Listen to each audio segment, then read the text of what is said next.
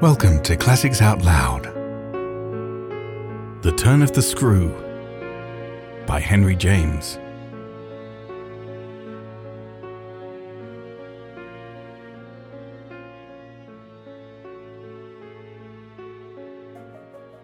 The business was practically settled from the moment I never followed him. It was a pitiful surrender to agitation, but my being aware of this had somehow no power to restore me. I only sat there on my tomb and read into what my little friend had said to me, the fullness of its meaning.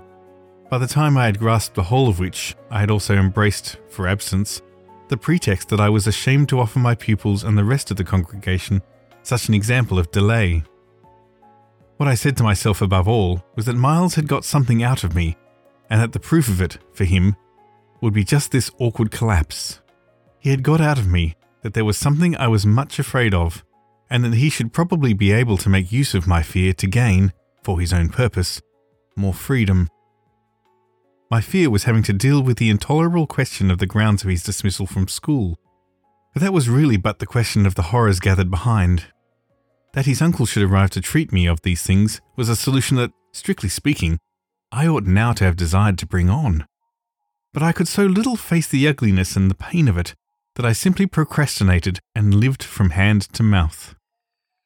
The boy, to my deep discomposure, was immeasurably in the right and was in a position to say to me, Either you clear up with my guardian the mystery of this interpretation of my studies, or you cease to expect me to lead with you a life that's so unnatural for a boy. What was so unnatural for the particular boy I was concerned with was this sudden revelation of a consciousness and a plan. That was what really overcame me, that prevented my going in. I walked round the church, hesitating, hovering. I reflected that I had already, with him, hurt myself beyond repair. Therefore, I could patch up nothing, and it was too extreme an effort to squeeze beside him into the pew. He would be so much more sure than ever to pass his arm into mine and to make me sit there for an hour in close, silent contact with his commentary on our talk. For the first minute since his arrival, I wanted to get away from him. As I paused beneath the high east window and listened to the sounds of worship, I was taken with an impulse that might master me, I felt, completely, should I give it the least encouragement. I might easily put an end to my predicament by getting away altogether. Here was my chance. There was no one to stop me. I could give the whole thing up, turn my back, and retreat. It was only a question of hurrying again for a few preparations to the house which the attendance at church of so many of the servants would practically have left unoccupied. No one, in short, could blame me if I should just drive desperately off. What was it to get away if I got away only till dinner? That would be in a couple of hours, at the end of which I had the acute provision my little pupils would play at innocent wonder about my non appearance in their train.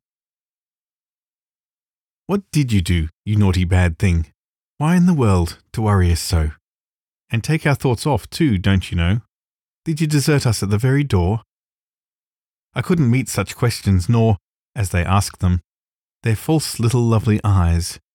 Yet it was all so exactly what I should have to meet that, as the prospect grew sharp to me, I at last let myself go. I got, so far as the immediate moment was concerned, away. I came straight out of the churchyard, and thinking hard, retraced my steps through the park. It seemed to me that by the time I reached the house, I had made up my mind I would fly. The Sunday stillness both of the approaches and of the interior, in which I met no one, fairly excited me with a sense of opportunity. Were I to get off quickly this way, I should get off without a scene, without a word. My quickness would have to be remarkable, however, and the question of a conveyance was the great one to settle. Tormented in the hall with difficulties and obstacles, I remember sinking down at the foot of the staircase, suddenly collapsing there on the lowest step, and then, with a revulsion, recalling that it was exactly where, more than a month before, in the darkness of night and just so bowed with evil things, I'd seen the spectre of the most horrible of women. At this, I was able to straighten myself. I went the rest of the way up, I made, in my bewilderment, for the schoolroom, where there were objects belonging to me that I should have to take. But I opened the door to find again, in a flash, my eyes unsealed. In the presence of what I saw, I reeled straight back upon my resistance. Seated at my own table, in clear noonday light, I saw a person whom, without my previous experience, I should have taken at first blush for some housemaid who might have stayed at home to look after the place and who, availing herself of rare relief from observation and of the schoolroom table and my pens, ink, and paper, had applied herself to the considerable effort of a letter to her sweetheart. There was an effort in the way that, while her arms rested on the table, her hands with evident weariness supported her head. But at the moment I looked in this, I had already become aware that in spite of my entrance, her attitude strangely persisted. Then it was, with the very act of announcing itself, that her identity flared up in a change of posture.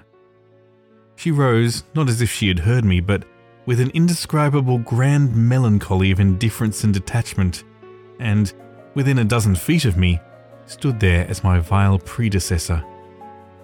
Dishonoured and tragic, she was all before me. But even as I fixed and for memory secured it, the awful image passed away. Dark as midnight in her black dress, her haggard beauty and her unutterable woe, she had looked at me long enough to appear to say that her right to sit at my table was as good as mine to sit at hers. While these instants lasted, indeed, I had the extraordinary chill of feeling that it was I who was the intruder. It was as a wild protest against it that, actually addressing her, You terrible, miserable woman, I heard myself break into a sound that, by the open door, rang through the long passageway and the empty house. She looked at me as if she heard me, but I had recovered myself and cleared the air.